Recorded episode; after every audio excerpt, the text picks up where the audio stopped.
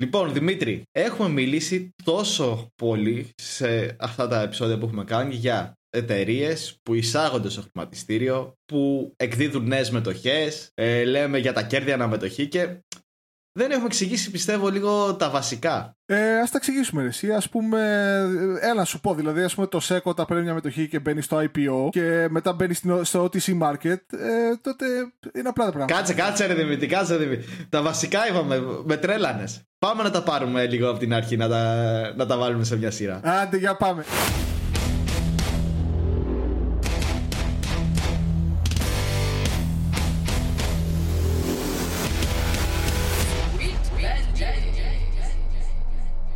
Για πες μου, ρε Πολύβη, τι δεν κατάλαβες. Ε, στο εξήγησα πολύ, πολύ απλά. Δημήτρη, νομίζω που κάνεις πλάκα, έτσι. Έχεις πει, λες και έχεις κατεβάσει το τσελεμεντέ όλο και μου λες να βάλω μία πρέζα αλάτι, ε, μία ιδέα από ρίγανη και τέτοια. Τι είναι αυτά, ρε. Πρέπει να εξηγήσουμε τα, τα βασικά τα εργαλεία. Πώς θα καταλάβουμε πώς θα επενδύσουμε και πώς θα πάρουμε και το κέρδος από τις επενδύσει μας. Γιατί, όπως έχω πει και εσύ πάντα με πολεμάς, επενδύουμε για το κέρδο και το χρηματιστήριο έχει γίνει για αυτό το πράγμα. Δεν θα συμφωνήσω. και το ξεκίνησες και μπήκες σε αυτό το πράγμα πολύ νωρίς, αλλά OK, okay, okay, θα παίξω το παιχνίδι σου. Έλα. κοίτα, κάνω ένα γρήγορο pressing στην αρχή για να αιφνιδιάσω τον αντίπαλο. Ωραία, θα, το ξέρεις αυτό, θα το ξέρεις αυτό. Και οι ακροατές το, έχουν, το έχουν καταλάβει αυτό και με υποστηρίζουν. Στην κερκίδα το σχολείο από κάτω. Λοιπόν, Δημήτρη, εσύ σαν γνωστός ιστορικός εδώ πέρα της εκπομπής μας, θα μας αρχίσεις να μας πεις λίγο την ιστορία. Δηλαδή, τι υπήρχε από πριν, δηλαδή πώς δημιουργήθηκε αυτή η έννοια της συμμετοχής να εισάγουμε, να εισαχθούμε στο χρηματιστήριο. Δηλαδή, πες μας λίγο το ιστορικό υπόβαθρο. Λοιπόν, κοίταξε. Ε, σε ευχαριστώ που μου έχεις ε, βγάλει ιστορικό. Ε, Προς τιμήν μου. Με τα χαράς. Δεν ξέρω τι λες αυτέ τις περιπτώσεις. ε, ναι, λοιπόν, ε, όλα αυτά τα concept είναι πολύ παλιά γενικότερα. Ε, μερικά έρχονται, ξέρω εγώ, από την αρχαία Ελλάδα, μερικά έρχονται από Βυζάντιο, από το Μεσαίωνα κτλ. Κάτσε λίγο, δηλαδή υπάρχει η έννοια της εταιρείας και μετοχή από τόσο παλιά; Όχι τόσο όπως την καταλαβαίνουμε τη σημερινή εποχή, αλλά κάτι παρόμοιο υπήρχε. Και θα σου εξηγήσω αμέσως γιατί. Θα σου πιάσω κάτι, ένα ιστορικό γεγονός από το 1600, το οποίο όμως κατά κάποιο τρόπο συνέβαινε και παλαιότερα. Αλλά όχι με την ίδια μορφή. Ωραία, από ό,τι καταλάβατε, τώρα εδώ πρόσφατο μέλλον θα πούμε. Ε, πρόσφατο ναι, ναι. παρελθόν. λοιπόν, το 1600 ναι. η, η Ολλανδία, φίλε, είναι, είναι, στα, είναι σε πόλεμο με την Ισπανία, γιατί οι Ισπανοί ήταν οι κατακτητές τους. Ε, ναι, ήταν, ήταν κάτι σαν, όχι Πώς λέγεται, οι vassals ήταν, δηλαδή ήταν σαν uh, υποχείριο, υποχείριο κράτος της, ε, της Ισπανίας. Το, το είχε κληρονομήσει ο βασιλιάς της Ισπανίας. Ναι, ναι. Ήταν, ξέρω εγώ, η ιδιοκτησία των Ισπανών. Ναι, οι κάτω χώρες. Ναι, ναι. Και μαζί και το Βέλγιο, Λουξεμβούργο. Ναι, ναι, ναι, ναι. Αλλά, anyways. Προσπερνάμε αυτό. Όταν είχε πρώτο ξεκινήσει η Ολλανδία μετά την ανεξαρτητοποίησή της, είχε κάποιες πολύ φιλελεύθερες ε, βλέψεις. Και δηλαδή, ας πούμε, δεν είχε αυτό που είχε η Ισπανία με τους βασιλιάδες, την αριστοκρατία και όλα αυτά τα πράγματα που ε, όλα ήταν περίπου περνούσαν από το χέρι τους. Είχαν πει ότι θα είμαστε, ξέρω εγώ, θα τα κάνουμε όλα μόνοι μας και δεν χρειάζομαστε βασιλιάδες και τέτοια. Τότε ήταν της μόδα το εμπόριο των ε, μπαχαρικών. Οπότε πηγαίνανε όλες οι μεγάλες ε, χώρες, η Ισπανία, η Πορτογαλία κτλ. Πηγαίναν στις, ε, στην Ινδία και παίρνουν μπαχαρικά για να τα φέρουν πίσω. Ναι, Τώρα ναι. τα μπαχαρικά, εντάξει, για να διατηρήσουν ε, τρόφιμα, για να φάνε, επειδή δεν υπήρχαν τότε μπαχαρικά. Τέλος πάντων, για πολλούς λόγους είχαν μεγάλη αξία. Και σκέφτηκαν οι Ολλανδοί για να αντί να, να βλώσω ένα πλοίο και να χρειάζομαι μόνο έναν επενδυτή και αυτός ο επενδυτής θα φέρει όλο το ρίσκο του ταξιδιού γιατί πάρα πολλά πλοία βυθιζόντουσαν, πάρα πολλοί ναύτες ξέραν ότι θα φύγουν και μπορεί να μην ξανάρθουν. Ήταν ξέρω εγώ, πολύ επικίνδυνο όλο αυτό. Καλά, ήταν, τώρα... ήταν, μεγάλο ταξίδι, ήταν τώρα άντε φεύγω ναι. και θα έρθω σε κάνα μήνα, δύο. Ναι, ναι, σκέψω ότι φεύγαν με κάτι σαν... Τώρα θα το ορίσουμε με καίκι να πούμε. Ε, καλά, όχι καίκι, εντάξει. Φίλε, ήταν άθληση η κατάσταση, εντάξει.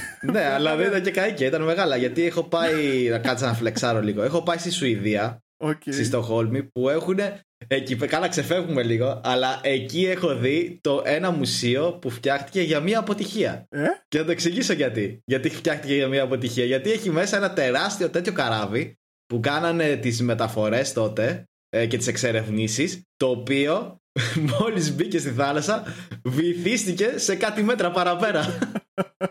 και το βρήκανε τώρα πρόσφατα και το βάλανε σε μουσείο ολόκληρο. Οχ, τι να. Αλλά επειδή τα έχω δει από κοντά είναι, ήταν τεράστια πλοία, ήταν φοβερά μεγάλα, πολύ όμορφα ξύλινα, αλλά δεν ήταν η ασφάλεια που σου προσφέρουν τα σημερινά, φυσικά. Κοίταξε, το, το έλεγα ότι ήταν καίκη γιατί σε σχέση με τα κινέζικα τότε, που ήταν σαν το Τιτανικό να πούμε τα κινέζικα, τα ευρωπαϊκά ήταν εντάξει, καίκια. Ναι. Τέλος πάντων, και ξεκινούσαν να σκέψουν, έφευγαν από εκεί πέρα, από την, πήγαιναν ε, αριστερά από τον Ατλαντικό στη Γαλλία και περνούσαν κάτω από την Αφρική για να πάνε στην Ινδία. Τώρα αυτό το ταξίδια το 1600 ήταν ε, τρομερό. Τέλος πάντων, και επειδή το κάνουν αυτό πολύ συχνά, αποφάσισαν να μοιράσουν το ρίσκο και να πούνε ότι δεν θα είναι ένας επενδυτής που θα φέρει όλο το ρίσκο, θα το μοιράσουμε σε πάρα πολλούς. Και όλοι αυτοί θα μετέχουν στο ρίσκο αυτού του ταξιδιού. Και έτσι κάπως βγήκε η μετοχή. Η πιο, ε, αυτή η τεχνική δημιούργησε στην Ολλανδία την... Ε, τώρα δεν ξέρω πώς θα το φράσω το όνομα. Είναι η Dutch East Indies Company η οποία ήταν η εταιρεία που έκανε όλο αυτό, που είχε δικό της στρατό, είχε, ήταν... Ναι, ε, East Company, πρέπει να είναι οι Ανατολικές Ινδίες να μεταφράζεται νομίζω στα ελληνικά, έτσι να... Νομίζω εκεί ήταν η βάση της, γι' αυτό, γι αυτό μεταφράζεται. Ναι, ναι, ναι, ναι, ναι. Και αυτή ήταν, ήταν η πρώτη πολυμετοχική εταιρεία, μπορούμε να πούμε, έτσι. Κάπως έτσι, με την πιο μοντέρνα έκδοση. Και σκέψου ότι ήταν τόσο πετυχημένη αυτή η εταιρεία με αυτά τα. Ε, τις νέες τεχνικές που εισήγαγε η Ολλανδία που αυτή η εταιρεία μόνη της το 1637 κοστίζει ε, αν το βάλεις και με το, με, με το inflation κοστίζει όσο 20 μοντέρνες εταιρείες ε, συμπεριλαμβανομένων της Apple, Alphabet, Microsoft, Amazon, Alibaba, Tesla, Samsung, Facebook, όλες αυτές μαζί και άλλες κάνουν την, έχουν ίδια αξία με την τότε εταιρεία. Το συνολικό ποσό της ήταν 7,9 τρισεκατομμύρια. Ναι, αν τα βάλουμε με τον πληθωρισμό όλα αυτά τα ναι, ναι χρόνια. Ναι, ναι, Εντάξει. ναι, ναι, ναι. Τι θα άξιζε σήμερα. Αυτό λες ναι, ναι, τώρα. Αλλά αυτή η εταιρεία ε, είναι η μεγαλύτερη εταιρεία που έχει περάσει στον πλανήτη είναι της ιστορίας. Ναι, ε, και μην φανταστείτε ότι άντεξε, άντεξε κάποια χρόνια, αλλά μην φανταστείτε ότι δεν βούλιαξε.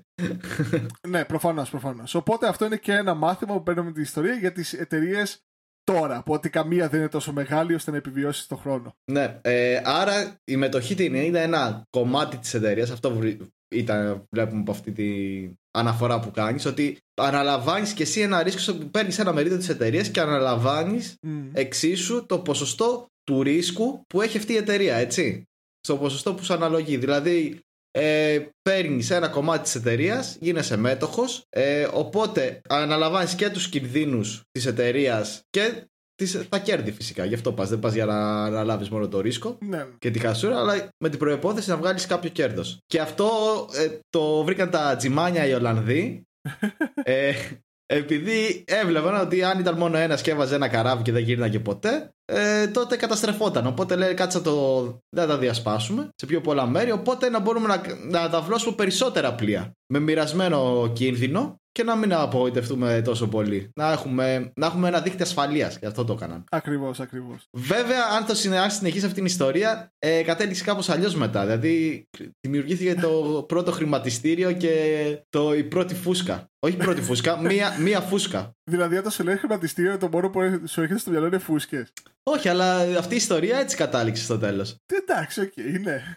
Ναι. Γενικά η Ολλανδία. υπάρχουν, υπάρχουν. Να μου πεις, είχαν μια βελτίωση από εκεί που αντάλλαζαν τουλίπες, τουλάχιστον μετά αντάλλαζαν ε, με, actual ε, εταιρεία. Κοίταξε, η τουλίπα τότε όμως ήταν ε, κάτι. θεωρούνται κάτι λίγο πιο χρήσιμο από ότι το έχουμε σήμερα σαν καλλωπιστικό φυτό, έτσι. Ε, εντάξει. Μην, μην την αναλύσουμε, να το κάνουμε σε άλλο επεισόδιο. OK, OK. Την τουλίπα καλύτερα. Ωραία, για, για, ε, ωραία. Είδαμε την αρχή πώς δημιουργήθηκε η, η, πρώτη μετοχή, η έννοια της ε, διάσπασης εταιρείας σε μικρότερα κομμάτια. Έτσι. Ουσιαστικά τώρα, ε, κάποιο, κάποια μετοχή όταν ξεκινάει, ε, έχει κάποια στάδια με τα οποία μπορεί να πάρει ε, χρηματοδότηση. Πρώτα, ας πούμε, μπαίνουν οι angel investors. Κάτσε τώρα, το προχώρησες στη σύγχρονη εποχή. Ναι, ναι, ναι. ναι. Έτσι, δηλαδή τώρα... Προσπερνάω, προσπερνάω χρόνια. Ε, έτσι... μπροστά τώρα. Ναι, άρα είπαμε πριν πώς έγινε όλο το concept, πώς δημιουργήθηκε το πρώτο γνώρισμα ας πούμε, στο, στον κόσμο, πώς του ήρθε να ορίστε μια μετοχή, πώς την πλασάρανε. Και τώρα φτάνουμε στη σημερινή εποχή που εντάξει δεν είναι τόσο απλά τα πράγματα. Δεν είναι, δεν είναι ότι μαζεύονται όλο, όλοι οι Ολλανδοί σε ένα καφενείο και λένε δεν κάνουμε αυτό, αρχίζουμε να κόβουμε χαρτάκια με μετοχές. Ναι, ναι, ναι. Τώρα πάμε, είναι οι εταιρείες. Βασικά να πούμε γιατί μια εταιρεία τώρα να θέλει να μπει στο χρηματιστήριο. Δηλαδή είναι ο ίδιος λόγος που οδήγησε και ε, τις ε, ανατολικές ε, Ινδίες. Είναι το ρίσκο. Εγώ δεν είναι και η αύξηση του κεφαλαίου ώστε να μπορούν να κάνουν περισσότερα πράγματα για να αναπτυχθούν πιο γρήγορα. Ναι, ναι. Και, και τα δύο. Καλά, το ρίσκο όχι τόσο πολύ. Αυτό ακριβώς, ναι. γι' αυτό ήθελα να σου πω. Ότι το ρίσκο πλέον εντάξει, δεν, τους, ε, δεν είναι τόσο μεγάλο δηλαδή η διασπορά του ρίσκου να το βάλουν στου mm. περισσότερους επενδυτές. Γιατί ε, δεν στέλνεις ένα πλοίο ε, κάπου στο άγνωστο και δεν ξέρεις τι ναι, θα σου ναι. φέρει πίσω. Τώρα ε, αυτό που κοιτάνε οι επιχειρήσεις και θέλουν να μπουν στο χώρο του χρηματιστηρίου και να δώσουν ένα ποσοστό της ιδιοκτησίας τους, γιατί αυτό θα κάνουν μόλις μπουν μέσα, mm. είναι ότι ε, θα σου δώσω εσένα ένα ποσοστό από την εταιρεία μου, αλλά θα πάρω εγώ τα απαραίτητα κεφάλαια και ίσως και παραπάνω κεφάλαια από αυτά που θέλω, ώστε να μπορώ να, να εξελιχθώ πιο γρήγορα και να πιάσω ένα μερίδιο στην αγορά στο τομέα που κάνω ή να, να μπορέσω να ολοκληρώσω την ανακάλυψή μου πάνω στο χύψη πράγμα. Άρα είναι η, η έννοια της χρηματοδότησης πιο πολύ τώρα. Ναι, ναι, ναι, προφανώς. Εντάξει, και ε, δεν δε μπαίνω στο χρηματιστήριο. Τώρα δεν θα σκεφτεί μια εταιρεία ε, μικρής, ε, μικρού βεληνικούς να μπει στο χρηματιστήριο. Δεν, δεν την νοιάζει αυτό. Δηλαδή, ε, δεν μπορεί μια οικογενειακή επιχείρηση να έχει βλέψεις να μπει στο χρηματιστήριο. Τώρα μιλάμε για εταιρείες που έχουν φτάσει σε πολύ πιο πάνω, σε πιο, πιο υψηλά επίπεδα από ε, οικογενειακές, ατομικές επιχειρήσεις, ομόρυθμες εταιρείες, εταιρείε. Δηλαδή, μιλάμε για ΑΕ εταιρείες. Για νόμιμες εταιρείες. Εξαρτάται το τι εννοείς με οικογενειακή επιχείρηση. Νομίζω και η. Όχι η Mars. κάποια τέτοια. Ναι, όχι, δεν σου λέω πώ. Η εταιρεία είναι και αυτή η οικογενειακή. Ναι, όχι, δεν σου λέω πώ εξελίχθηκαν, πώ δημιουργήθηκαν. Προφανώς ε, όλες ξεκινάνε από οικογενειακές ή από συνεταιριστικές επιχειρήσεις. Αλλά φτάνουν σε ένα ε, επίπεδο, σε ένα βαθμό που Ήδη πριν πούν στο χρηματιστήριο υπάρχουν πολλοί μέτοχοι μέσα στην, έτοχη, ε, στην, mm. στην εταιρεία. Και είναι μια εταιρεία με, με πολλά, που διαχειρίζεται πολλά ποσά ε, στις οικονομικές εκθέσεις της. Τώρα δεν είναι ε, μικρές ναι, εταιρείε ναι, ναι. αυτές που μπαίνουν. Αυτό εννοώ. Αλλά γιατί να θέλει μια εταιρεία, αυτό τώρα θα πούμε, να μπει. Είναι η μόνη χρηματοδότηση; Κοίταξε, το ρίσκο όπως το είπα πριν είναι ουσιαστικά. Πες ότι έχεις την επιχείρηση, okay αντί να πεις θέλω ένα εκατομμύριο ευρώ, okay, αντί να πεις ότι θα βγάλω από την τσέπη μου ένα εκατομμύριο και θα το βάλω στην επιχείρηση, σπάς το ρίσκο σου και δίνεις ε, σε άλλους μετόχους να βάλουν λίγο, λίγο, λίγο, λίγο ώστε να μαζευτεί αυτό το εκατομμύριο. Και οπότε εσύ το δικό σου ρίσκο το μειώνεις υπό αυτή την έννοια. Ναι, ότι δεν χρειάζεται εσύ να βάλεις όλο το κεφάλαιο. Ναι, ναι, ναι. χρειάζεται γι' αυτό. Ναι, οπότε ναι, είναι και η χρηματοδότηση που συνεπάγεται και με τη μείωση του ατομικού σου ρίσκου, σαν ναι, ναι, ναι μέτοχος. Ναι. Ωραία.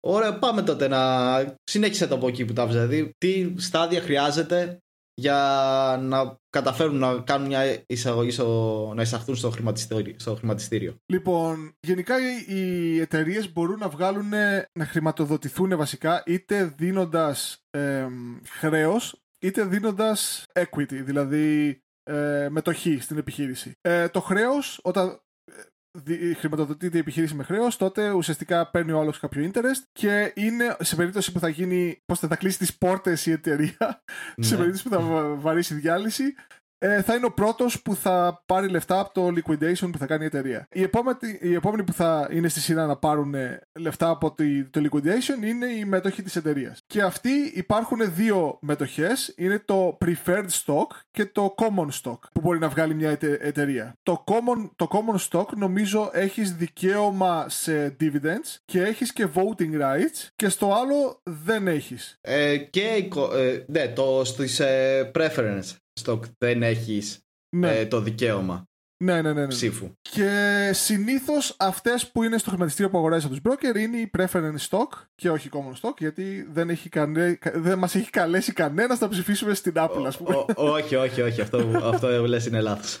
Για πες. όχι, τις common stock έχουμε στο. παίρνουμε εμείς. Ναι. Ναι, ρε. Okay. Απλώς ε, είναι τόσο μικρό το ποσοστό σου που Καλά, ναι, ναι, δεν, ναι, ναι, έχει, προφανώς. δεν έχει ουσία τέτοιο να. Και επίσης. Α, ναι, αφού παίρνουμε και dividend, ναι. Ναι. Τι λέω. Και οι preference παίρνουν dividend. Δεν είναι. Απλώς οι preference έχουν σταθερό, έχουν σταθερό dividend. Είναι στάνταρ. Κανονίζεται είναι στάνταρ το dividend.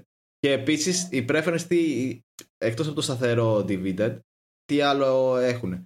Ε, ότι αν το χρεοκοπήσει η εταιρεία και αρχίσει να κάνει liquid, ε, ε, να ρευστοποιεί όλα τα περιουσιακά της στοιχεία, αυτοί είναι πιο πάνω από τους ε, common holders. Ναι, ναι, ναι, ναι, ναι. Έχουν και διαφορά στη, στο ποιος θα πάρει πρώτα λεφτά, ναι. Ναι, είναι, εκεί είναι παραπάνω. Αλλά σε συγκριτικά πλεονεκτήματα, αν όλα πάνε καλά στην εταιρεία, αυτή, είναι σαν, αυτή δεν είναι τόσο ευνοημένη όσο αυτοί που παίρνουν τις common stock. Γιατί οι άλλοι μπορεί να πάρουν παραπάνω μέρισμα και ούτω καθεξής. Δηλαδή είναι λίγο καλύτερα.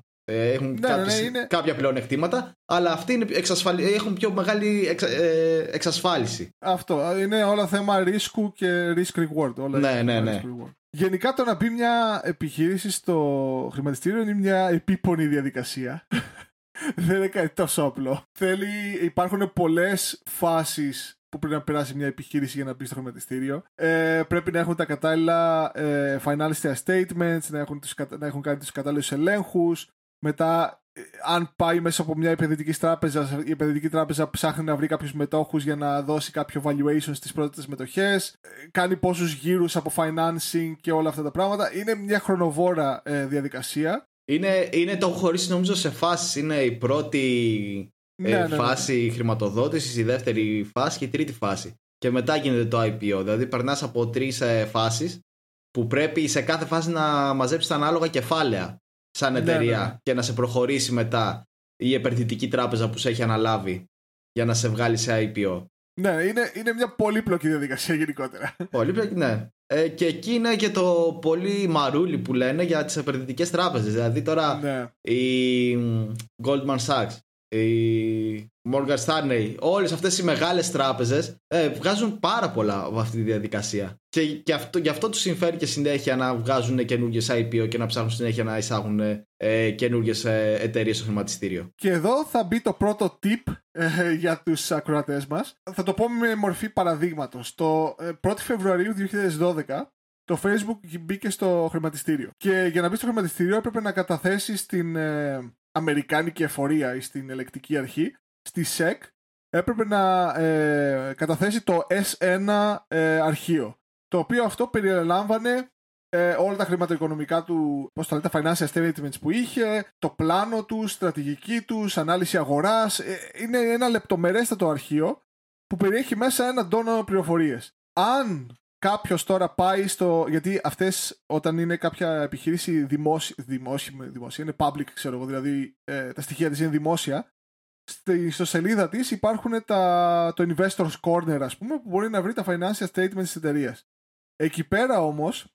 Ε, ε, για πες μου, έχεις μπει και έχεις δει ε, από τα, τις, τις σελίδες ε, financial statements; Ναι, εννοείται. Δεν έχω δει όμως από όταν μπαίνουν στην IPO, έχω δει τα κλασικά, τα, τα ετήσια. Τα ετήσια, τα, τα τένκε. Έχουν, τι δομή έχουν; Ε, ότι καλά στην αρχή βγάζουν τα εισαγωγικά για το ρίσκο και τε- το κάθε, κα- ε, κάθε εξής και μετά αναλύουν τους ισολογισμούς και τις ε, καταστάσεις κρίσης που έχουν. Ε, πε- Πέρα από αυτό, πέρα από αυτό. ε, ε, όταν είδα πρώτη φορά τέτοια, ήταν σαν φυλάδιο ε, για, για, για marketing. Ήταν δηλαδή, δεν ξέρω. Ε, Είναι Ο- λίγο ό,τι να είναι. Όταν περιγράφουν τους στόχους της εταιρείας στην αρχή εννοείς; Όλο ρε, εσύ, αν το κατεβάσει το PDF, μιας Ναι. οπουδήποτε εταιρείας, έχει ξέρω Ναι, εγώ ναι, ναι. εξώφυλλο, έχει μέσα εικονάρε. Έχει μέσα. Α, εσύ δεν λες, α, κατάλαβα, κατάλαβα. Εσύ λες το, Όλα- πρε- το presentation σε φάση. Ναι, το, το, της εταιρείας. περισσότερο, το περισσότερο ε, υλικό από εκεί μέσα γράφεται από την εταιρεία, από το business unit του marketing, όχι από το finance.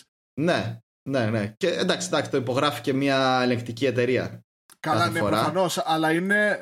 ε, Εντάξει, τα νούμερα δεν σου λέω ότι τα. τα Ναι, πώς τα λένε, αλλά, τα αλλά αυτό. μαγειρεύουνε. Ναι, όχι, δεν σου λέω αυτό. Απλώς αυτό που λες θα το βρούνε πολύ, όχι στην, αν δεν είναι σε IPO, που είναι το, αυτό που είπες εσύ στο έγγραφο. Ε, αν πάνε στο section του investor σε κάθε site της ε, εταιριών που είναι εισαγμένο στο χρηματιστήριο και πατήσουν το presentation, την παρουσίαση της εταιρείας. Αυτό είναι. Και τα, και τα annual report να κατεβάσεις. Είναι μέσα, είναι μέσα. Όχι, σε μερικές δεν είναι. Είναι η κλασική παλιά φόρμα που σου έχει τίτλο, που είναι σαν ε, ελληνικό φεκ για όποιον ξέρει. Ή για ελληνικό εδάφιο του, του συντάγματος να πούμε. Που σου λέει το, το τίτλο της εταιρείας και risk ε, management και ούτε καθεξής. Είναι πολύ απλά. Αλλά το presentation που κάνουν ε, είναι έτσι τόσο θέλουν να το πουλήσουν ρε παιδάκι μου. Θέλουν Ναι, να ναι, πουλήσουν ναι. την εταιρεία. Γι' αυτό και είναι πολύ καλύτερο αντί να πας να δεις αυτό που έχουν οι εταιρείες στην ιστοσελίδα τους να πας στην ιστοσελίδα της εφορίας της ε, Αμερικής, το SEC και εκεί πέρα μπορείς να κατεβάσεις τα annual reports που δεν έχουν όλα αυτά τα πράγματα και είναι αυτά τα έγγραφα για να κατατεθούν στην εφορία και όχι σε επενδυτές ή σε πελάτες. Και εκεί πέρα τα βρίσκεις όλα πολύ πιο ομά και πολύ πιο καθαρογραμμένα και ε, πολύ πιο αναλυτικά. όχι εντάξει υπάρχει αυτό. Και στο site των εταιρεών υπάρχει αυτό. Είναι το TANK ε, υπάρχει αυτό. Που- ό,τι παρουσιάζουν στην, στο SEC υπάρχει ε, εκεί πέρα. Απλώς αυτό σου λέω ότι ε, αν πας στο presentation που σου παρουσιάζουν όλο το πλάνο της εταιρείας και αυτό ε, προφανώς θα σου πουλήσουν λίγο και μούρι που λένε και λίγο παπά για να μπεις μέσα έτσι, να, να σε ενθουσιάσουν σαν investor αλλά υπάρχουν και τα, και τα actual έγγραφα υπάρχουν και τα actual έγγραφα Σίγουρα. Δεν, Ναι, δεν ναι, είναι σε ναι, όλες ναι. πάντως. Δεν είναι σε όλες πάντως. Σε πολλές που έχω δει δεν είναι.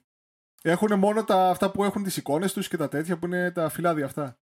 ε, μπορεί να δει στο SEC filing που υπάρχει ε, τέλος πάντων εντάξει Οκ, ναι, Μπορεί- είναι πολύ καλύτερο να τα βλέπουμε από την εφορία γιατί είναι τα καθαρογραμμένα τα, τα ωμά. ναι. Δεν είναι μαρκετίστικα. Ε, εντάξει ρε φίλε. Πρέπει κάτι να δώσεις και εσύ, δεν είναι, να δώσεις τον επενδυτή να ενθουσιαστεί με κάτι. Να πει, α, ωραία, εντάξει, ναι, όντως, καλά πάει. Να το παρουσιάσει με ωραίο τρόπο. Το, το κακός σε αυτά είναι. Πρέπει όμως. Το κακός σε αυτά είναι όχι η παρουσίαση, αλλά το να έχουν κακά στοιχεία και να προσπαθήσουν να στο πλασάρουν στα καλά. Το να Καλά, έχει μια ναι, ωραία Αυτό είναι και παρουσίαση. παράνομο. Το όλο... Όχι, δεν είναι παράνομο. Εντάξει, μπορεί Α, να... ε, εννοείς ότι θα ωρεοποιήσουν. θα ωρεοποιήσουν, θα σου βάλουν στα highlight, ας πούμε, ότι ξέρεις, ανέβηκε Ναι, ναι, ναι. ναι. το τάδε, το τάδε, το τάδε, το τάδε, το τάδε στοιχείο. Αλλά στην ουσία από κάτω να δεις ότι έχει πέσει ε, με σχέση με πέρυσι 30% κάτω τα έσοδα, ε, 30% κάτω τα κέρδη και εντάξει, λες ρε παιδιά, εντάξει, τι, χα- τι χαίρεστε. ναι, ναι, ναι, ναι, ναι, ναι. Και λοιπόν αφού μας είπες ρε Δημήτρη ότι πώς μπαίνουν, τι κάνουν, πώς παρουσιάζουν τα στοιχεία τους, ότι είναι υποχρεωμένες να παρουσιάζουν τα στοιχεία τους. Από τη στιγμή που μπαίνει στο χρηματιστήριο, είσαι υποχρεωμένη σαν εταιρεία να παρουσιάζεις όλα τα στοιχεία σου στο δημόσια. Για να μπορούν και οι επενδυτές να ξέρουν τι γίνεται. Το θέμα είναι, ωραία, μπήκε, είναι στο χρηματιστήριο. Εμείς πώς μπορούμε να πάρουμε, πώς μπορούμε να γίνουμε μέτοχοι εμείς σε αυτή την εταιρεία. Ε, λοιπόν, παλιά έπρεπε να έχει το χρηματιστή σου, έτσι. Πρέπει να είχες να απευθυνόσου σε ένα επαγγελματία τηλεφωνικά. ε, νομίζω γινόταν πιο πολύ αυτό, ε. Μμ. Έπαιρνες το τηλεφωνάκι σου και έλεγες: Θέλω να αγοράσω τόσο, τόσες μετοχές από την τάδε εταιρεία. Μμ. Σου βγάζει αυτό σε- το κουστούμι, έδινε την παραγγελία, πλήρωνες και την προμήθεια σε αυτόν. Αυτός τη μετέφερε μετά στους ε, market ε, makers. Απλά να, να σου πω ότι ε, πολύ παλιά ήταν όντως μια αγορά που πηγαίνανε εκεί άτομα και κάνανε ανταλλαγές, ε, αγόραζε ο ένα από τον άλλο κτλ. Α, καλά, εσύ το πας τώρα για 1600, Περίμενε, όπως μου το έλεγες. Περίμενε, ναι. Κάτσε να σου κάνει ένα fast forward, ρε φίλε. Ωραία, έλα, δώσε, δώσε. Λοιπόν, ναι, ήταν έτσι. Μετά τώρα, πιο σύγχρονη επο- εποχή, ας πούμε, όλοι που είναι στη, μέσα στο, στο pit που λένε της, ε, των χρηματιστηρίων, όλοι αυτοί έχουν κάποιες συγκεκριμένες άδειες. ναι. Και δεν μπορεί οποιοδήποτε να μπει εκεί μέσα και να αγοράσει απευθείας από την αγορά ή ε, από, το, από, το, από αυτούς τους ανθρώπους εκεί μέσα. Οπότε χρειάζεσαι κάποιον μεσολαβητή. Ο διαμεσολαβητής σου είναι ο εκάστοτε broker που ε, έχει απευθείας επικοινωνία με τις αγορές και με τις επενδυτικές τράπεζες ε, για αυτό το λόγο. Έχει τις κατάλληλες άδειες κτλ. Ε, Πώς είναι ο μεσίτης για τα ακίνητα, Ακριβώς. έτσι. Έτσι είναι και ο μεσίτης για τις ε, για τις μετοχές. Και ακριβώς ακριβώς αυτό που είπες είναι ο Μεσίτης, γιατί παλαιότερα, δεν, δεν ξέρω αν το κάνουν ακόμα και τώρα, λογικά θα το κάνουν σε κάποιες σε ορισμένες μετοχές. Είναι αυτές η κλασική ιστορία που πέραν τηλέφωνο στο σπίτι και λέγανε Γεια σας, ξέρω εγώ, να σας πουλήσουμε μετοχές. Κοιτάδε, η εταιρεία πηγαίνει πολύ καλά και όλα αυτά. Ήταν actual telemarketing. Σε Ναι, πέρανε ναι, ναι, ναι, ναι. Τηλέφωνο Αυτό- και σε πουλήσαμε μετοχές. Αυτό το είχαμε δει πολύ και στη ταινία που είχε βγει το Wolf of Wall Street. Ναι, ναι, ναι, ακριβώς. Αυτό Έτσι, κάνουν. Ήταν ακριβώς αυτό με τα penny stock ιδιαίτερα. Ναι, αυτές ακόμα, ακόμα και τώρα μπορούν να, να πουληθούν έτσι και αυτές που είναι στο OTC. Να, α, μάλιστα. Οι υπόλοιπες δεν επιτρέπεται να το κάνουν αυτό. Ναι, ναι, ναι. Με μπλοκάκι που τα, τα γράφουν σε μπλοκάκι και. Πω, πω, πω. Ναι. Εντάξει, τώρα έχουμε φύγει λίγο από όλο αυτό το παλιωμοδίτικο τρόπο. Η τεχνολογία Ναι, ναι, έχει ναι. μπει για καλά και στο χρηματιστήριο και πλέον έχουν βγει. Καλά, στην αρχή είχαν βγει κάθε, ε, τα κάθε fund που μπορούσες να επενδύσεις μέσω αυτών ηλεκτρονικά και μετά βγήκαν και οι online broker, οι low cost broker που ε, σε αυτούς ανοίγεις ένα λογαριασμό στην πλατφόρμα τους μπορεί να το έχεις εδώ στο κινητό σου και να μπεις εύκολα, γρήγορα και με μηδαμινό κόστος πλέον και να κάνεις ό,τι, όποια συναλλαγή θέλεις. Τώρα είναι καλό, είναι κακό αυτό θα, θα το δείξει. Κοίταξε, Θα το δείξει. λογικά έχει βγει αυτό από την, ε, για να προστατευτεί ο απλός επενδυτής, έτσι. Δεν νομίζω ότι αυτά τα εμπόδια... Καλά, είναι μια κάποια ξεχωριστή κοινωνική ομάδα, ο- πώς να το πω, ξέρω εγώ, ότι αυτοί που το κάνουν αυτό, αλλά κυρίως όλα αυτά έχουν βγει τα, τα μέτρα για να προστατεύσουν τον απλό τον επενδυτή. Οπότε, θεωρητικά για καλό τα έχουν βάλει όλα αυτά. Ότι έχουν βάλει κάποια μέτρα λες για προστασία. Ναι, ναι, ναι. Ωραία, εντάξει, ναι. Δεν σου λέω. Απλώς εγώ σου λέω ότι η μεγάλη. Η δημο... Εντάξει, έχει γίνει πιο δημοκρατικό πλέον. Έτσι το λένε, το παρουσιάζουν. Ε, το χρηματιστήριο. Δηλαδή, μπορεί ο καθένας πλέον να επενδύσει αν ανοίξει σε έναν online broker low cost. Δηλαδή, δεν, είναι Ναι, το... ναι, ναι. δεν το σκέφτεται τόσο πολύ. Και ένας με 100 ευρώ πλέον Μμ. μπορεί να, γίνει, να ανοίξει ένα λογαριασμό που παλιά δεν γινόταν αυτό με τις προμήθειες που έπαιζαν. Δηλαδή 100 ευρώ να πας να επενδύσει, έχει γέλαγε ο κόσμος. Γιατί σου λέει, μόλις πας να επενδύσει, 100 ευρώ είναι η προμήθεια που θα σου ζητήσει ο, ο μεσίτης, ο broker. Ναι, ε, ναι, ναι, ναι. Οπότε πολλοί κόσμος έμενε έξω από, ε, από όλο αυτό του χρηματιστηρίου ε, και πλέον με τους low cost που έχουν εμφανιστεί από τη Robinhood που έκανε την επανάσταση έτσι, να το, εντάξει, να το πούμε αυτό, να λέμε τις αλήθειες εδώ πέρα. Ωραία, ξεκίνησα το 2015, πότε ήτανε; Το 2015 ήταν η Robinhood, 15 με 16, και από εκεί πέρα τότε άρχισαν οι low cost. Πρέπει να έχουν μια πενταετία με εξαετία να άρχισαν από εκεί και αυτό βέβαια ωφέλεσε, Καλά, ωφέλεσε. Discounted brokers υπήρχαν και πιο νωρίς. Υπήρχαν, αλλά όχι σε τόσο βαθμό που σου έλεγαν ε, ότι μηδενικά φύ τώρα. Ναι, σε αυτοί, αυτοί το συναλλαγές. μηδένισαν, ναι. Το μηδένισαν και οδήγησαν και μεγάλους, μεγάλα fund όπως ήταν το Fidelity ε, στην Αμερική να ακολουθήσουν την ίδια στρατηγική με αυτούς και να τα μηδενίσουν και να, συνα, να μπορέσουν να συναγωνιστούν ε, τους low cost, να, να ρίξουν αρκετά τις προμηθειές τους και να τις κάνουν και μηδα, μη, μηδενικές σε ένα σημείο και μετά. Μμ. Δηλαδή αυτό βοήθησε γενικά σε αυτό το τομέα των χρεώσεων. Ο ανταγωνισμός, ναι. Ο ανταγωνισμός, ναι. Ε, οπότε ναι, πλέον είναι για τον καθένα εύκολο, ε, εύκολο και γρήγορο να μπει σε αυτό το, το παιχνίδι σε εισαγωγικά του χρηματιστηρίου. Δεν υπάρχει κάποιος αποτρεπτικός παράγοντας τόσο μεγάλος για τα κόστη. Μμ. Και τώρα θα βάλουμε μια. Πώς τα λένε, ένα αστερίσκο εδώ πέρα για να πούμε και το τι πρέπει να προσέξει κάποιος στα πρώτα βήματα. Υπάρχουν γενικότερα δύο είδη λογαριασμών που μπορεί να ανοίξει, να ανοίξει κάποιος. Είναι το cash account και το margin account. Ναι. Το cash account, ό,τι έχεις μέσα στο λογαριασμό, αυτό ξοδεύεται. Στο margin account υπάρχει ε, ο broker σου, σου δανείζει χρήματα και μπορείς να ε, αγοράσεις συμμετοχές με δανεικά χρήματα από τον broker σου, σύμφωνα με αυτά τα λεφτά που έχεις μέσα στο λογαριασμό σου. Ωστόσο, ε, ώστε να μεγαλώσεις την αγοραστική σου δύναμη και να πάρεις περισσότερες. Καταλαβαίνουμε όλοι ποια είναι τα ρίσκη και τα. Πώς τα λένε, ή τα, Και τα πλέον ωφέλη, εκτήματα. Ναι. Ναι, Εντάξει. αυτών των κινήσεων. Δεν νομίζω ότι το καταλαβαίνουν πλήρως όλο αυτό. Ωραία, για πες, για πες μας πολύ. Ο, ξέρεις ποιο το, το κακό είναι ότι μπορείς να έχεις κέρδη, υπ- μπορείς να υπολογίσεις πόσα κέρδη μπορείς να έχεις, αλλά δεν μπορείς να υπολογίσεις τη ζημία, το ρίσκο που έχεις. Αυτό είναι το κακό στο margin. Έτσι πιστεύω. Για έναν αρχάριο, έτσι. Δηλαδή, μπορεί να πει ένας ότι ωραία θα πάρω το, δι- με το διπλάσιο ποσό από ό,τι έχω στο λογαριασμό μου, θα διπλασιάσω το ποσό μέσω δανεισμού και θα πάρω κάποια μετοχή, αλλά δεν ξέρεις ότι πόσο θα σου στοιχήσει αυτό. Δεν, μπορείς, να- δεν μπορεί ο, ο, ο αρχάριος να υπολογίσει πόσο θα χάσει από αυτό, αν δεν πάει καλά το trade του. Καλά, ναι. Και επένδυση, Απλά, δηλαδή, ουσιαστικά, Δε- δεν όσο υπάρχει μεγαλώνει- πάτος. Ναι, όσο μεγαλώνει το reward, ε, μεγαλώνει και το ρίσκο. Ναι, εντάξει, πιστεύω ότι το down είναι πιο, πιο δύσκολο να το υπολογίσεις από ότι το, το θετικό αντίκτυπο που θα σου έχει η επένδυσή σου. Ναι, σχετικά, οκ, ναι. Ωραία, πε- αν, αν το βάλουμε με νούμερα, πες ότι αγοράζεις μια μετοχή, ένα ευρώ έτσι κάνει μετοχή και εσύ βάζεις χίλια ευρώ σε αυτήν, δικά σου και βάζεις και άλλα χίλια που θα είναι ε, τα δανεικά. έτσι πιο εύκολα, με αυτό το, τα μαθηματικά που σου πω, μπορεί να υπολογίσει πολύ εύκολα που θα, που, τι κέρδος θα βγάλεις. Αν πάει στα 2 ευρώ η μετοχή, δηλαδή διπλασιάσει Ναι, την ναι, τιμή ναι, της. ναι, ναι. Κατάλαβες; Αλλά είναι το αντίστοιχο αν ε, πάει στα 50 λεπτά. Θα χρωστάς στον broker σου λεφτά. Θα χρωστάς. Είδες. Δεν χάνεις τα 1000 ευρώ. Ναι, Κατάλαβες ναι, πώς το πάει αυτό. Θα πει, Εντάξει, πήγες στα μισά, άρα έχασα τα, χι- τα 1000 ευρώ. Όχι, Ναι. χρωστάς κιόλας παραπάνω.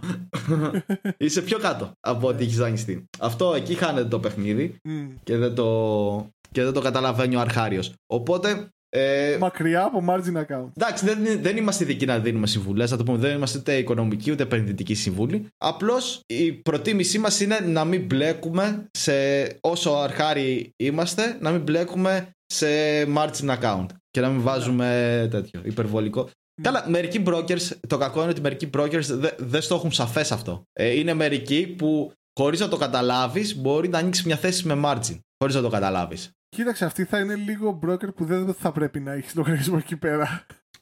Ε, Δηλαδή, ας εντάξει. πούμε, μπορεί όταν- να είναι λίγο πιο όταν- δύσκολη σε χειρισμό. Κατάλαβες.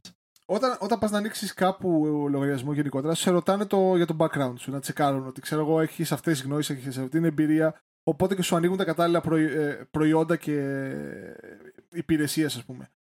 Εάν κάποιος broker δεν το κάνει αυτό, ε, ένα είναι παράνομο. και δεύτερον, ε, είναι λίγο κάπως το να μην σε ρωτάει για να σου δώσει ε, αυτό που ε, πώς σου αντιστοιχεί σε εμπειρία και σε γνώση. Εντάξει, ναι, δεν, δεν υπάρχουν όμως ε, και τόσο καλά κριτήρια ε, αξιολόγησης γιατί όταν έχεις μια μεγάλη μάζα ε, κάπως έχεις κάπως πιο οριζόντιες ρυθμίσεις για να τα, τα περιορίζεις. Δεν μπορείς να βάλεις ατομικά στο καθένα. Ναι, και ναι και όχι. Okay. Εντάξει. Τέλος πάντων, μην καθίσουμε Δευτέρα. Ναι, οκ. Έχω μια πολύ καλή ερώτηση που αφορά εμάς τους επενδυτές. Γιατί να πάρουμε μια μετοχή; Αχά. Ωραία, είπ- είπ- είπαμε, είπαμε γιατί οι εταιρείες να μπουν. Είπαμε ότι είναι εύκολο ε, να αγοράσουμε πλέον μετοχές. Αλλά γιατί να τις πάρουμε; Ωραία. Λοιπόν, γενικότερα θα σου πω ε, ποια είναι η δικ- το πώς το βλέπω εγώ. Όλα τα, τα πράγματα που ασχολούνται με τα χρηματοοικονομικά, ας το πούμε, έχουν κάποιο ποσοστό ε, επιστροφής. Okay? Δηλαδή, είτε θα χάσεις κάποια ποσοστά, είτε θα κερδίσεις κάποια ποσοστά. Και δηλαδή, ανοίγεις μια εται- εταιρεία. Ξέρεις ότι ε, από τα, τις, τον κλάδο σου ξέρω εγώ ότι αυτές οι εταιρείες έχουν τόσο περιθώριο κέρδους και κάποια βασικά στοιχεία, δεν σου λέω ότι λεπτομέρειες. Οπότε όλα αυτά τα, ε, τα, πώς τα λένε, επενδυτικά οχήματα είναι, ε, σου δίνουν κάποιο ποσοστό ώστε να μεγαλώσεις τα χρήματά σου και κάποιο αντίστοιχο ρίσκο. Και οπότε θα αγοράσεις μια μετοχή για να πεις ότι θα έχεις πρόσβαση σε κάποιο χ ποσοστό για να ανεβάσεις τα χρήματά σου πιο πάνω. Ωραία, θα το πω εγώ λαϊκά, γιατί είμαι λαϊκό παιδί και με ξέρει ο κόσμος. θα το πάρεις, θα πάρεις μια μετοχή με την προοπτική ότι το κεφάλαιο που θα βάλεις αργότερα στο μέλλον μέσα από τη λειτουργία της επιχείρησης και από τα οικονομικά της γιατί θέλω να πιστεύω, δεν είμαι ακόμα σίγουρος ότι, ότι η τιμή της μετοχής ανεβαίνει ανάλογα με, με, τη, με την κερδοφορία της επιχείρησης και με το τι παράγει η, η, η επιχείρηση με την Ε, λειτουργία θεωρητικά, της Θεωρητικά. Θέλω να το πιστεύω αυτό, ρε παιδάκι μου. Τώρα τελευταία α, το αμφισβητούν πολύ. Ναι. ότι μέσα. α- Αυτό σε άλλο podcast. ναι, ναι, ισχύει. Ε, μέσα από όλη αυτή τη διαδικασία, η τιμή της μετοχής αυτή σε ένα χρονικό διάστημα που εσύ έχεις βάλει, έχεις ορίσει, το, έχεις ορίσει μόνος σου, θα έχει ανεβεί. Οπότε θα έχεις μία αύξηση των λεφτών που έχεις βάλει. Ανάλογη με την, τιμή της, ε, την αύξηση της τιμής της μετοχή. Έτσι, Και πώς δηλαδή αλλιώς μπορείς είναι να- η. Άρα, άρα Δημήτρη, Δημήτρη, αυτό που είχα πει στην αρχή είναι. Άρα είναι η κερδοσκοπία. Ε, ε, αγοράζεις ε, μετοχική θέση και κάνεις τον κόσμο καλύτερο. καλά, καλά, καλά, καλά. Το ροζ συννεφάκι συνεχίζει να υπάρχει, τέλος πάντων. Άρα είναι ότι θες να κερδοσκοπήσεις με βάση την εταιρεία που με βάση την εξέλιξη και την προοπτική της εταιρείας που ε, πας να γίνεις μέτοχο. Καλά, πέρα από την πλάκα, θες τώρα να το αναλύσουμε αυτό; σε τσιγκλάω πολύ, ε. Γιατί σε Γιατί- τριγκάρει τόσο πολύ; Γιατί, και- όχι, μισό λεπτό, κοίταξε. Ε, γιατί δεν τα λέμε τα πράγματα με το όνομά τους. Όταν ε, το, το χρηματιστήριο, ας πούμε, σου είπα ότι ξεκίνησε για διαμοιρασμό του ρίσκου κτλ. Δεν ξεκίνησαν για να βγάλουν λεφτά, ξεκίνησαν για να διαμοιράσουν το ρίσκο. Πέρα, πέρα από αυτό, πρώτα είναι αυτό. Ναι, αλλά όταν πας να πάρεις ένα ρίσκο, το παίρνεις για να βγάλεις ένα κέρδος. Δεν πας να πάρεις ένα ρίσκο έτσι. Άντε, Περίμενε έλα, γεια όμως, σας, ήρθα να πάρω περίμενε το όμως. ρίσκο. Τότε περνάμε στο άλλο, γιατί αυτό είναι για το επεισόδιο με τον Έλα Σμιθ, Γιατί ε, παλαιότερα ο κόσμος πίστευε ότι ο, ε, γενικά ο πλανήτης έχει ένα συγκεκριμένο αριθμό ε, πηγών ή κέρδου, κέρδους ή οτιδήποτε και είναι αυτό. Δηλαδή είναι, ό,τι και να κάνεις είναι zero sum. Γι' αυτό ναι. πηγαίναν οι, οι χώρες και κατακτούσαν άλλες χώρες και τους πέραν όλο το χρυσό. Γιατί λένε, άμα δεν έχεις εσύ χρυσό, έχω εγώ, τελείωσε. Ε, όταν ήρθε ο Άντα Σμιθ, η, απα, η, απα, η, επανάσταση που έκανε. Καλά, αυτό το κόψω έτσι. Γιατί είναι spoiler. ε, η επανάσταση που έκανε είναι το ότι είπε, παιδιά, δεν χρειάζεται ο κόσμος να είναι zero sum. Ε, Παράγεις ε, value και ε, βάζεις added value πάνω στις πρώτες ύλες και οπότε αυτές τις κάνεις ξεχωριστό προσωπικό. Ναι, ναι, ρε Δημήτρη, αλλά δεν καταλαβαίνεις ότι εγώ σου μιλάω για το χρηματιστήριο και δεν σου μιλάω για την οικονομία. Με, θα φτάσω και εκεί πέρα. Οπότε, χρηματοδοτώντας εταιρείες, ουσιαστικά βοηθάς αυτό το πράγμα, στο να δημιουργηθεί value. Ναι, ρε παιδάκι μου, δεν σου λέω ότι η, η ενέργειά σου αυτή δεν δίνει και αξία στην εταιρεία. Η αξία. Με αυτό είναι. Με αυτό είναι. Ναι, αλλά εσύ, σαν επενδυτής, δεν σε νοιάζει 100% αυτό. Κοιτάς να βγάλεις ένα κέρδος. Γι' αυτό γίνεσαι επενδυτής. Γι' αυτό δίνεις τα λεφτά σου. Για να αργότερα να έχεις περισσότερα. Κανείς επενδυτής δεν πάει σε μια δεν εταιρεία όμως, δεν ή δεν αρχίζει μια, μια επιχείρηση για να μείνει στα ίδια λεφτά χωρίς να αυξήσει και το δικό του πλούτο μαζί με τη εταιρεία. Ναι, ρε φίλε, αλλά δεν, δεν, επειδή θα ανοίξεις μια εταιρεία, επειδή θα μπει στο χρηματιστήριο, δεν σου λέει κανένας ότι σώνει και καλά θα, θα δημιουργήσει value. Και ε, ναι, είναι, το, είναι το ρίσκο. Είναι το ρίσκο που παίρνεις. Το εταιρικό, το επιχειρηματικό ρίσκο. Ναι, αυτό, αλλά... αυτό παίρνεις το ρίσκο. Θεωρητικά, άμα δημιουργήσεις όμως value, θα, θα ανεβεί και το, και το τέτοιο. Οπότε η προσπάθειά σου η πρωταρχική είναι να βγάλεις value. ό,τι και να σημαίνει. Σαν επενδυτής, σαν επενδυτής, δεν είναι να βγάλεις value. Σαν επενδυτής είναι, είναι, είναι να βρεις μια εταιρεία που δίνει value και αυτό θα σου ανταποκριθεί σε κέρδος σε σένα. ναι, ακριβώς αυτή είναι η χρήση του. Το να κάνεις ε, allocate τα, πώς το τις πηγές τις χρηματοοικονομικές για να τις βάλεις σε εταιρείες που δίνουν περισσότερο value. Ναι, με σκοπό να βγάλεις κέρδος. Ναι. Ε, αλλά, τότε, αφού συμφωνείς, γιατί διαφωνεί. Δεν, δεν, είναι zero sum, αυτό θέλω να σου πω. Δεν είναι ότι.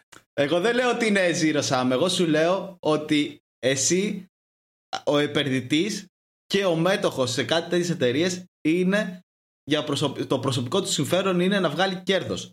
Το προσωπικό του συμφέρον. Αν έχει τα χύψη άλλα ε, άλλες προοπτικές, ότι θέλει να πάει σε μια εταιρεία που θέλει να βγάλει value ή θέλει μέσα από την επένδυσή του να δώσει και value και στην κοινωνία, αξία και στην κοινωνία και στο κοινωνικό περίγυρο. Που είναι πολύ θεμητό ναι, αυτό. Για κάθε, περιτό, αυτό για κάθε μέτοχο και για κάθε επενδυτή. Ναι. Αυτό είναι αλλού παπά Ευαγγέλιο. Ναι, αλλά ουσιαστικά γίνεται αυτό. Μπορεί Ωραία. οι προθέσεις σου εσένα να μην είναι αυτές, αλλά ουσιαστικά γίνεται αυτό. Ε, εκεί διαφωνώ. Ναι. Εκεί διαφωνείς γιατί εσύ είσαι οραματιστής και. Δεν είμαι οραματιστής. Όχι, είσαι, είσαι χύπη των οικονομικών. και δεν θα κοπεί αυτό, θα μπει κανονικά. δεν είμαι καθόλου χύπη των οικονομικών. Μην το κόψεις αυτό, ήταν ωραία συζήτηση, μου άρεσε. ήταν το, το καλύτερο debate που έχουμε κάνει. Τέλος πάντων. Θα σποϊλάρει άλλα επεισόδια, ρε φιλά, να δουν και κάτι άλλο σε άλλο επεισόδιο. Εντάξει, το Zero Sum τι εξήγησε, δεν εξήγησες τίποτα. Ε, για τον Άδε Smith.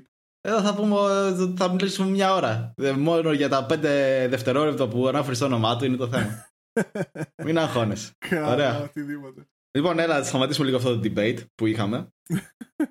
να συμφωνήσουμε ότι ένας επενδυτής απλώς εδώ πέρα ταπεινός retail investor, σαν για που πάει να βάλει τα, τα λεφτάκια του στο χρηματιστήριο για να βγάλει κέρδος, κοιτάει να βγάλει κέρδος από, την, ε, από την αύξηση της τιμής της μετοχή.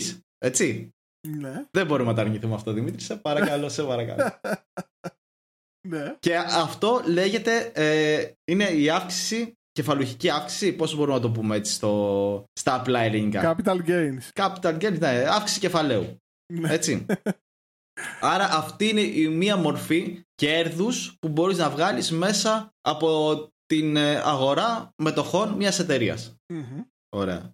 Η άλλη, ο άλλος τρόπος για να βγάλεις κέρδος μέσα από την αγορά μετοχών μιας εταιρείας είναι το μέρισμα. Και τι είναι το μέρισμα, θα μου πείτε; Κοροϊδία. Σταμάτα, σταμάτα, δεν γίνεται να σε μπριζώσουμε μια φορά, μετά εκεί πέρα σαν μικρό παιδάκι θα, θα αρχίσεις να λες τα δικά σου. OK, okay, OK. Okay. Λοιπόν, λοιπόν, πάμε λίγο, πάμε λίγο. Α σοβαρευτούμε, Δημήτρη, να σοβαρευτούμε. Για το καλό των ακροατών μας. Το μέρισμα είναι η εταιρεία κάθε χρόνο κάνει μια οικονομική κατάσταση, λέει τόσα, τόσα ήταν τα έσοδά μας, τόσα ήταν τα έξοδά μας και τόσα μας έμειναν σαν κέρδος. Το κέρδος αυτό η εταιρεία μπορεί είτε να το διαθέσει για την ανάπτυξη της ίδιας εταιρείας, να κάνει επενδύσεις, ε, να αγοράσει καινούργιο εξοπλισμό ε, και γενικά να το διαθέσει για τη λειτουργία της και για την ανάπτυξή της ή μπορεί να το διαθέσει στους μετόχους. Δηλαδή να πει έλα εδώ πόσο ποσοστό της εταιρείας έχεις βασικά να πει ότι έχω βγάλει ένα δις ε, και θέλω να το διαθέσω αυτό στους μετόχους και να το διαθέσω ανάλογα με το ποσοστό που έχει ο καθένας στην εταιρεία. Το ποσοστό βγαίνει ανάλογα με τον αριθμό των μετοχών Οπότε πάει στον καθένα και του λέει. Σε εισαγωγικά πάει στον καθένα, εντάξει. Πάει και λέει πόσο έχεις εσύ, Ευολίβε, έχω 5%. Ωραία, εσύ δικαιούσες το 5% ε, τα 100 από το 1 δις από τα κέρδη. Αυτό είναι το μέρισμα. Δηλαδή η διάθεση του κέρδους κατανεμημένα στους μετόχους ανάλογα με το ποσοστό που έχουν στην εταιρεία. Το είπες κοροϊδία.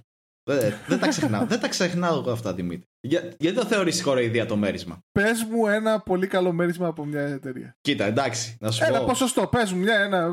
Κοίτα, μια για, για, να θεωρη, για να θεωρηθεί καλό. Θα σου πω γενικά αυτό που λένε. Δηλαδή, ένα καλό dividend yield που είναι η απόδοση mm-hmm. μερίσματος το οποίο υπολογίζεται ε, πόσο είναι το μέρισμα ε, αναμετοχή ε, για το, τη τιμή της μετοχής είναι στο 4%. Ωραία. Εκεί, γύρω στο, γύρω στο 4% ε, απόδοση. Αυτό λένε. Πες, μου, πες μου τώρα ότι αν έχεις μια μετοχή, ξέρω εγώ, η μετοχή κάνει ε, της Amazon μετοχή και πες ότι σου δίνει 4%. Πόση επιστροφή παίρνεις; Παίρνεις, εντάξει, ρε, δεν είναι αν το κοιτάς για ένα χρόνο, θα πάρεις το 4% της επένδυσής σου. Αν το κοιτάς για ένα χρόνο. Θα τα άφηνα σε ένα ταμιευτικό λογαριασμό και θα έπαιρνα, ξέρω εγώ, επί καλές εποχές θα έπαιρνα 6, ξέρω 4. Εντάξει, εντάξει, αν το δεις για πιο μακροχρόνια, ρε παιδάκι μου, ότι αυτή η εταιρεία πάει να σε επιβραβεύσει με, με το μέρισμα, εντάξει, και την έχεις για long, long term. Κοίτα, εντάξει, να σου πω ότι δεν θα πάει η Amazon να δώσει μέρισμα. Δηλαδή, στο λέω ότι δεν θα πάει μια high growth εταιρεία ή growth ε, να σου δώσει μέρισμα. Προφανώς αυτή θα το αξιοποιήσει για να μεγεθυνθεί,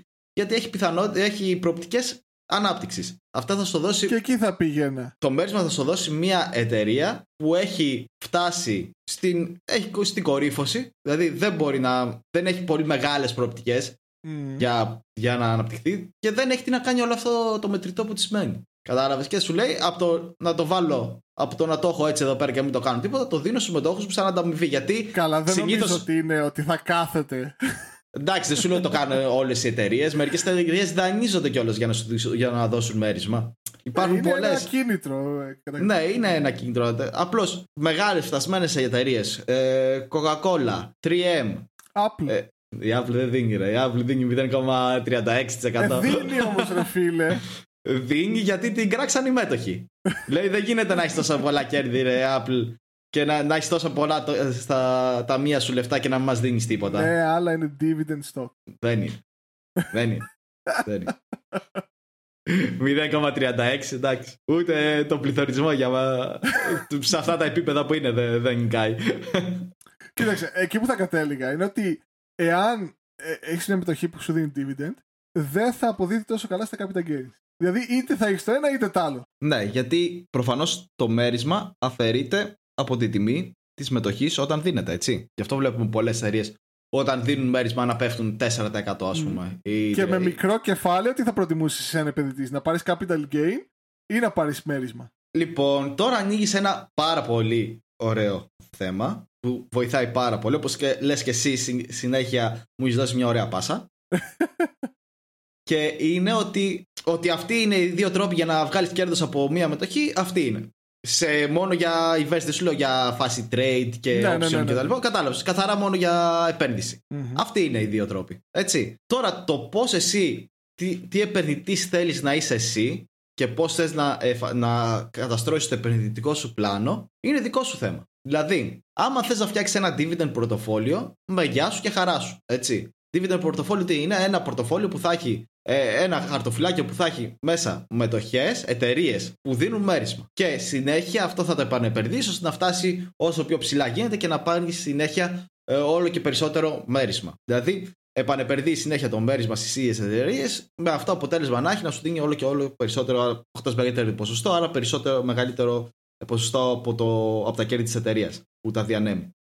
Τώρα, προφανώς αυτό, αν το κάνεις με 100 ευρώ, μην περιμένεις το ένα χρόνο να έχεις πάει στα 200. Εντάξει, είναι, είναι απλά μαθηματικά, παιδιά.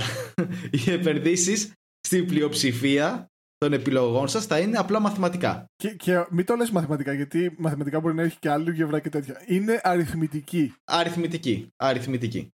Είναι απλή αριθμητική, έτσι. Θέλει υπομονή αυτή η στρατηγική. Θέλει να έχεις υπομονή και χρόνο για να κάνεις το snowball effect που εξυμνούν τον Buffett. Γι' αυτό. Και μεγαλύτερο κεφάλαιο. Και ναι, όσο μεγαλύτερο κεφάλαιο έχεις, αυτό να σου πω κάτι. Ναι, ισχύει και για το μέρισμα, για τη μερισματική στρατηγική, αλλά και για τη ε, αναπτυξιακή, έτσι, για growth πορτοφόλιο. Έτσι, όσο πιο μεγάλο κεφάλαιο, σε, σε όλες τις επενδύσεις, όσο πιο μεγάλο κεφάλαιο έχεις, αν αυτές πάνε καλά, τόσο μεγαλύτερο κέρδος θα αποκομίσεις. Πες, αν δεν θες εσύ, προφανώς δεν θες να έχεις ένα, να έχεις ένα dividend χαρτοφυλάκιο, ένα μερισματικό. Mm-hmm. Εσύ προτιμάς ε, το growth. Δηλαδή, εταιρείες. Γιατί, γιατί είναι ανάλογο και με την ηλικία του επενδυτή. Εντάξει, Όσο είναι κάποιος πιο νέος, τότε θα πάρει λιγότερο ρίσκο και θα πει ότι το dividend είναι καλύτερο. Γιατί αν είναι ε, ε, μεγαλύτερος, εννοώ, θα θέλει λιγότερο ρίσκο και θα πάει στις dividend. Όσο πιο νέος, θα πάει στις ναι. growth.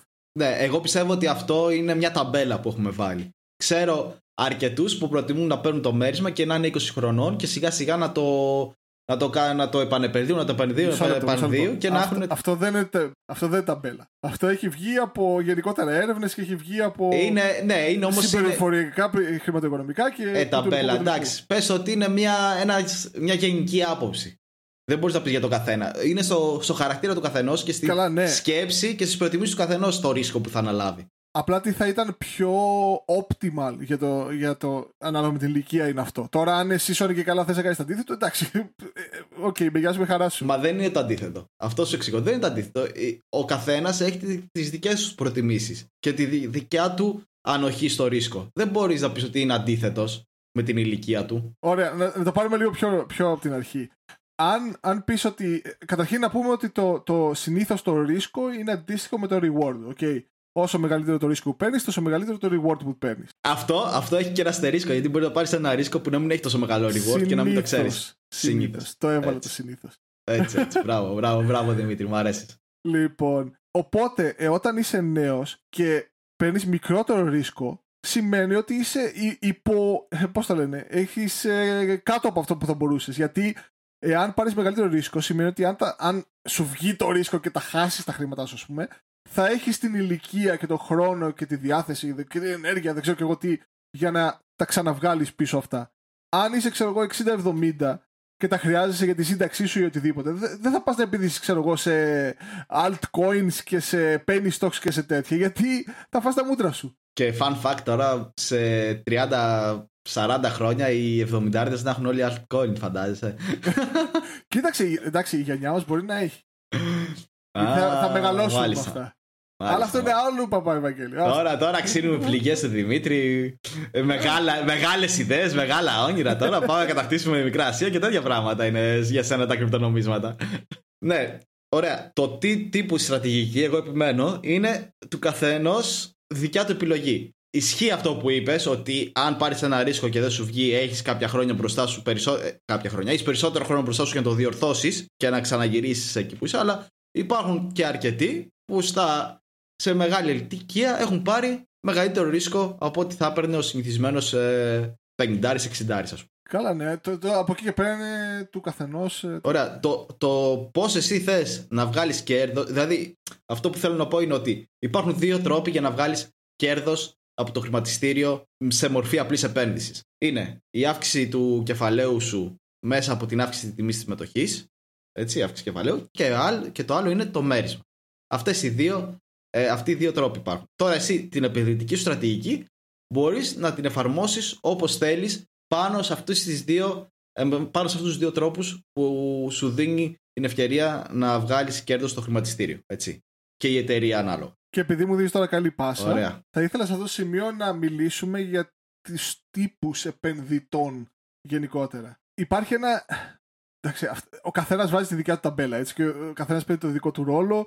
Θα, θα εξηγήσουμε κάποιους που είναι γενικότερα αποδεκτοί όροι από τον κόσμο. Λοιπόν, αυτός που κοιτάει μακροπρόθεσμα είναι ο investor, ο, ο μακροπρόθεσμος επενδυτής, που ακολουθεί, ε, όπως είπαμε και στο πρώτο επεισόδιο της ε, fundamental ε, τεχνικές, ακολουθεί ε, πιο πολύ τα θεμελιώδη στοιχεία, έχει λιγότερο ρίσκο από όσο συνήθως και θα ανοίξει κάποια θέση για να κρατήσει, ξέρω εγώ, για ένα χρόνο, δύο χρόνια, τρία χρόνια, οτιδήποτε, για μακροπρόθεσμα. Από εκεί και πέρα, ανάλογα με το χρόνο, δηλαδή με βάση το χρόνο, υπάρχουν και άλλου τύπου επενδυτές. Όταν κάποιος ανοίξει, μπει στα χνάρια του trading, αλλά λίγο πιο στα, στα ριχά, πλατσουρίσει λίγο πιο στα ριχά, ε, τότε είναι ας πούμε ο position trader ο οποίος θα ανοίξει κάποιες ε, θέσεις για ξέρω εγώ ένα εξάμεινο μέχρι χρόνο οτιδήποτε. το swing trade που, κάτι που ακούγεται όχι, όχι, όχι. Αυτό είναι άλλο. Αυτό λέγεται position trading. Είναι λίγο μακρι, λίγο πιο μικρό από το μακροπρόθεσμο επενδυτή. Έλα, γιατί πολλοί το λένε swing trade αυτό, ακριβώς όπως το περιέγραψες.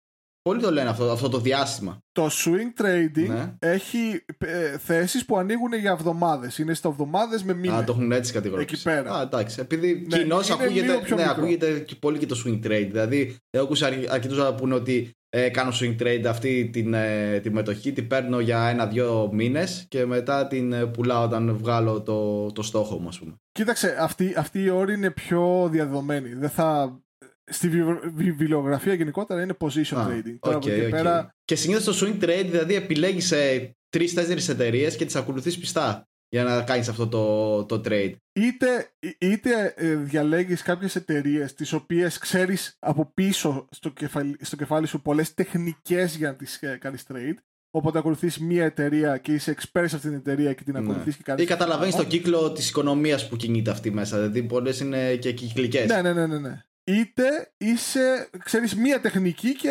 ε, ακολουθείς πολλές εταιρείες και ψάχνεις να βρεις αυτή τη μία τεχνική, τα setup Α, που, που λέμε. Που είναι που πατάει πάνω στα, στα partners που λέει. Έτσι. Ε, υπάρχουν άπειρα τέτοια. Υπάρχουν ναι, άπειρα τέτοια. Καλά, ναι. Κυρίως από swing trading και κάτω είναι περισσότερο τεχνική ανάλυση γιατί τα, τα fundamentals βγαίνουν μία φορά στο εξάμεινο κυρίως ή στο χρόνο ε, κτλ. Οπότε δεν μπορείς να βασιστείς τόσο πολύ σε αυτά τα στοιχεία.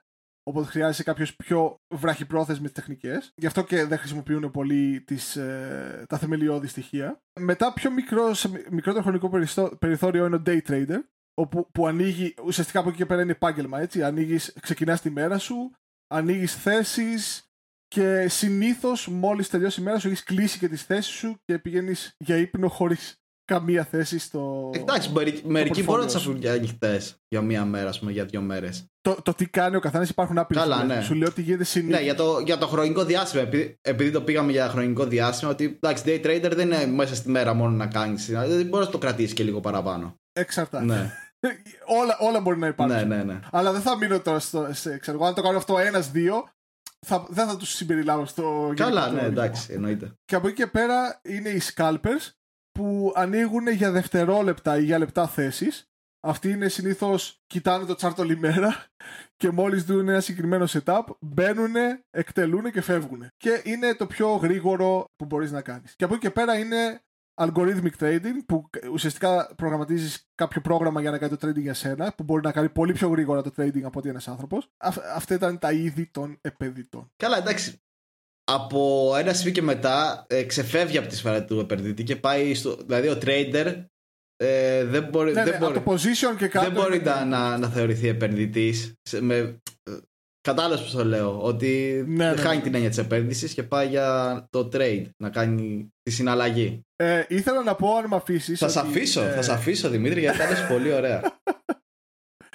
ότι κάποιος, όχι, όχι μόνο trader, μπορεί να το κάνει και ο investor αυτό, αλλά πιο σπάνια, μπορεί να σορτάρει και μετοχές. Δηλαδή, ας πούμε, να μην κερδίσει ναι. από το να ανέβουν τα κεφάλια τους, να κερδίσει όταν η μετοχή πέφτει. Εντάξει, επειδή όμως τώρα αυτό φεύγει από την επένδυση, έτσι, το θέμα το γενικό που έχουμε τώρα, και καλύτερα το πούμε. Βασικά, ε, το, όχι, το... όχι, υπάρχει και σε επενδυτικό θέμα. Α, δηλαδή, ναι, ισχύει, υπάρχουν, ισχύει. Υπάρχουν τα long short portfolio. Ισχύει, ισχύει.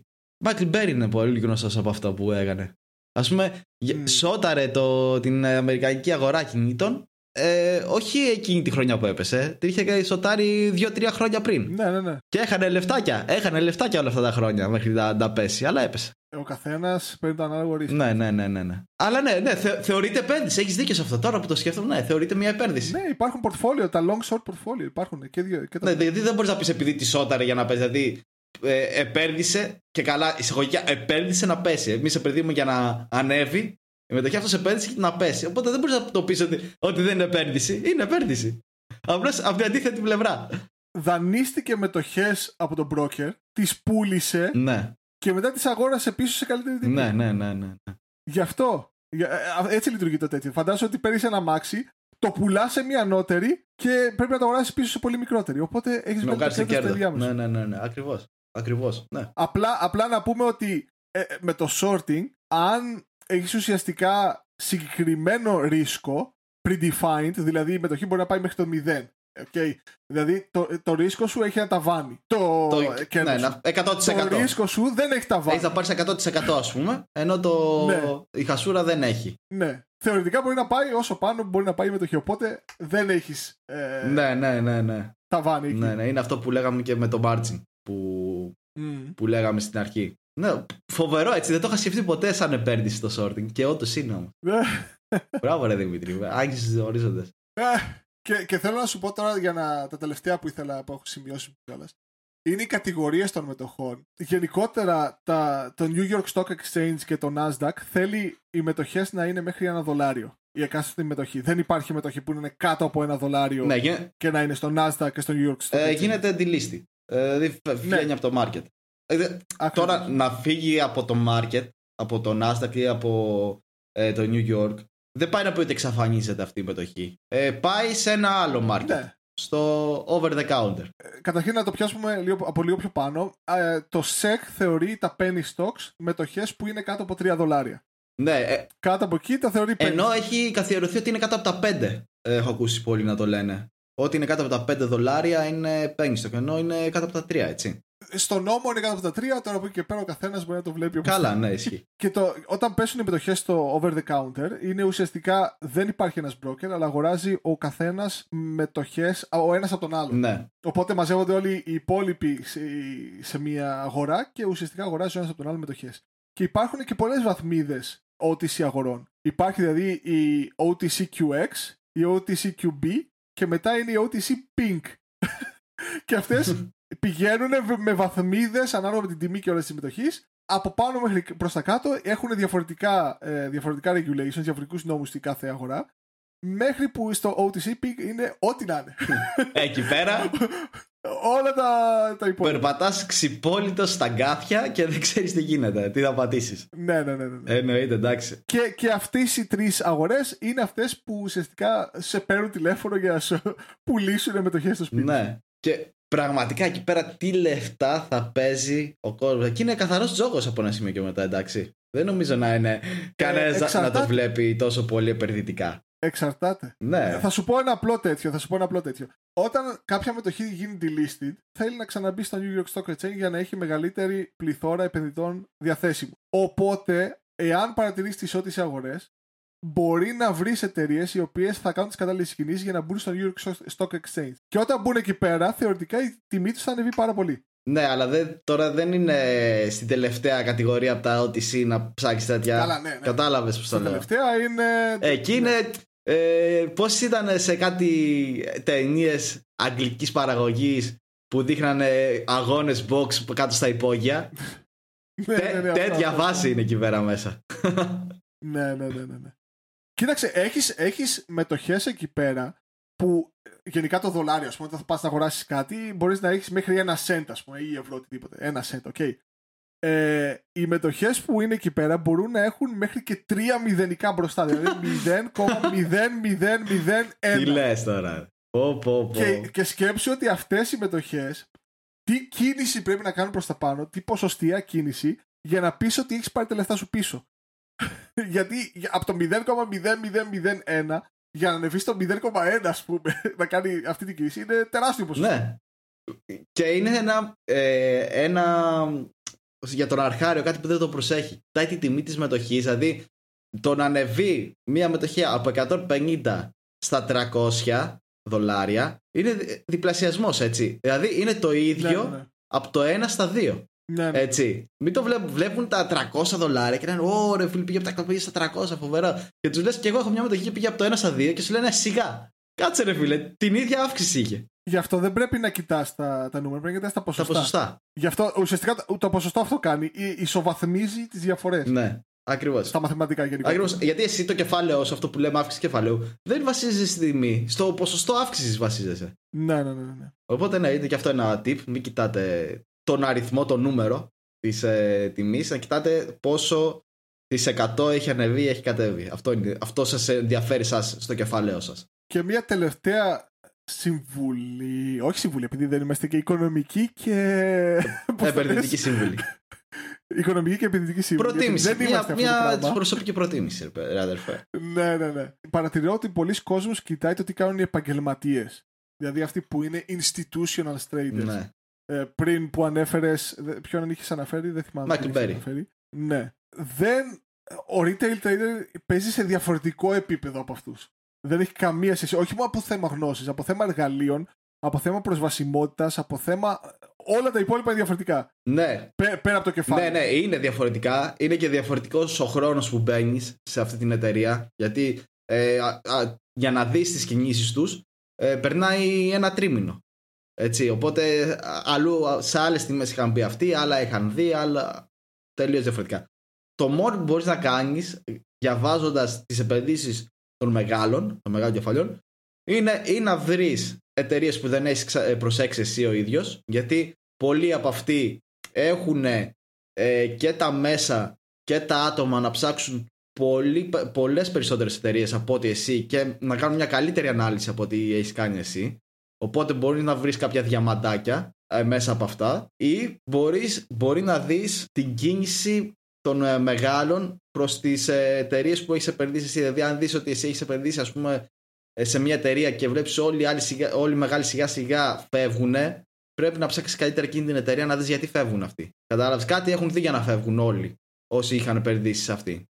Είναι, δηλαδή παίρνεις ε, κάποια σήματα. Αυτό μόνο. Ιδέες. Ιδέες. Ναι, ναι, ιδέες. Να δεις κάτι, κάτι γίνεται. Επειδή αυτοί έχουν τη δυνατότητα και την ευχαίρεια να ψάξουν, να ψάξουν βαθύτερα και να πάρουν και πιο γρήγορα την πληροφορία από σένα. Αυτό, αυτό μπορείς να εκμεταλλευτείς.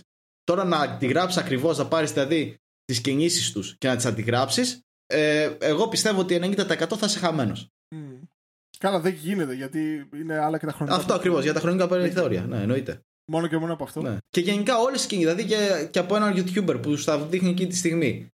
Πάλι θα βγεις χαμένος, εγώ πιστεύω. Δεν γίνεται. Mm. Ε, άλλη επενδυτική στρατηγική έχει αυτός, άλλος το σκέφτεται αυτό στο μυαλό σου, αλλιώ το σκέφτεσαι εσύ στο μυαλό σου. Ε, ο καθένας πρέπει να βάλει κάτω το ποπό του, ναι. να καθίσει στο γραφείο, να βάλει ένα χαρτί και ένα μολύβι. Το πιστεύω πάρα πολύ αυτό και να αρχίσει να γράψει την επενδυτική τους τι, τι στρατηγική θέλει να ακολουθήσει, πώς βλέπει το market, πώς βλέπει το χρηματιστήριο, πώς βλέπει την επένδυση για αυτόν, να δει τι επενδυτής είναι μέσα από, από, από, αυτό, από αυτό το συλλογισμό, να καταλάβει τι επενδυτής είναι και τι ρίσκο αντέχει και μετά να πάει να αρχίσει να, ε, να βλέπει ποιες εταιρείες να αγοράσει και, και τι θέλει, που θέλει να βάλει τα λεφτά του. Γιατί αν δεν καταλάβεις ποιος είσαι εσύ σαν επενδυτής, δεν μπορείς να καταλάβεις και τι επενδύσεις θες να κάνεις. Είναι πολύ απλό. Το γνώθησε αυτό. Το... Αρχαίοι η πρώτη trade. Έτσι. το πέταξες πάλι το ιστορικό σου. Μπράβο, μπράβο, έτσι. Ωραίος. ωραίος. Λοιπόν, πιστεύω ότι το, αυτό το θέμα το πήγαμε πολύ γύρω-γύρω, αλλά είπαμε πολλά πράγματα και ωραία πραγματάκια. Θα, θα εμβαθύνουμε σε άλλα επεισόδια. ναι, εντάξει, είναι. Κοίτα, η επένδυση είναι κάτι στοχαστικό, μπορούμε να πούμε. Δηλαδή, δεν μπορείς να, να το καλύψεις όλο. αν θες να πεις και προσωπικά σου και προσωπικές σου απόψεις και πώς το βλέπεις και να το φιλοσοφήσεις το πράγμα. Τώρα να, να πάρω εγώ ένα βιβλίο ή έναν ορισμό και να το διαβάσω και να σου πω αυτός είναι, εντάξει, ναι, αυτός είναι, θα μου πεις. Αλλά το να, να πεις λίγο την προσωπική σου εμπειρία και να βάζεις και λίγο το. να το στοχαστείς και να δεις πώς αυτό εφαρμόζεται στην πραγματικότητα, ε, πάντα θα βρίσκεται κάτι καινούριο. Α πούμε, να, ε, ε, σήμερα ε, με αυτά που μιλήσαμε, είδα το sorting, το έβγαλα από μόνο το trade και το έβαλα και σαν επένδυση. γιατί όντως είναι. Μπράβο Δημήτρη, είμαι πολύ ενθουσιασμένος. Λοιπόν, ελπίζω και οι ακροατές να, έτσι, να πήραν ωραία στοιχεία από όλη αυτή τη κουβέντα και την αντιπαράθεση που είχαμε. Ε. από ό,τι καταλάβετε, δεν είναι όλα ρόδινα στο Sweet Benches. Μπορεί να είναι γλυκοί benches εδώ πέρα, αλλά δεν, μόνο γλυκοί δεν είμαστε. Ε, τότε που έλεγες ότι δεν μπορείς να μαθαίνεις από τους μεγάλους και από τους YouTubers, μπορείς να μαθαίνεις από τα podcast. Ούτε από αυτά μπορείς να μαθαίνεις. Μπορεί να παίρνεις ιδέες. να διευρύνεις την ιστορία. Έλα κατευθείαν με το κόψεις. Ε, εντάξει τώρα, μην το... θα πέσουν καταγγελίες εδώ πέρα, πέσουν μηνύσει. δεν είμαστε για τα πράγματα, ρε Δημήτρη. Δεν μαθαίνεις από τα podcast. Είμαστε εδώ για ψυχα... ψυχαγωγικούς σκοπούς. Έτσι, έτσι ακριβώς, έτσι ακριβώς. Λοιπόν, θέλω στα σχόλια να γίνει ένας πανικός προσωπικά. Ήδη ε, στα βίντεο που ανεβάζουμε από κάτω γίνεται ένας ε, πανικός, έτσι, ένας ωραίος χαμούλης, πολλές ωραίες απόψεις.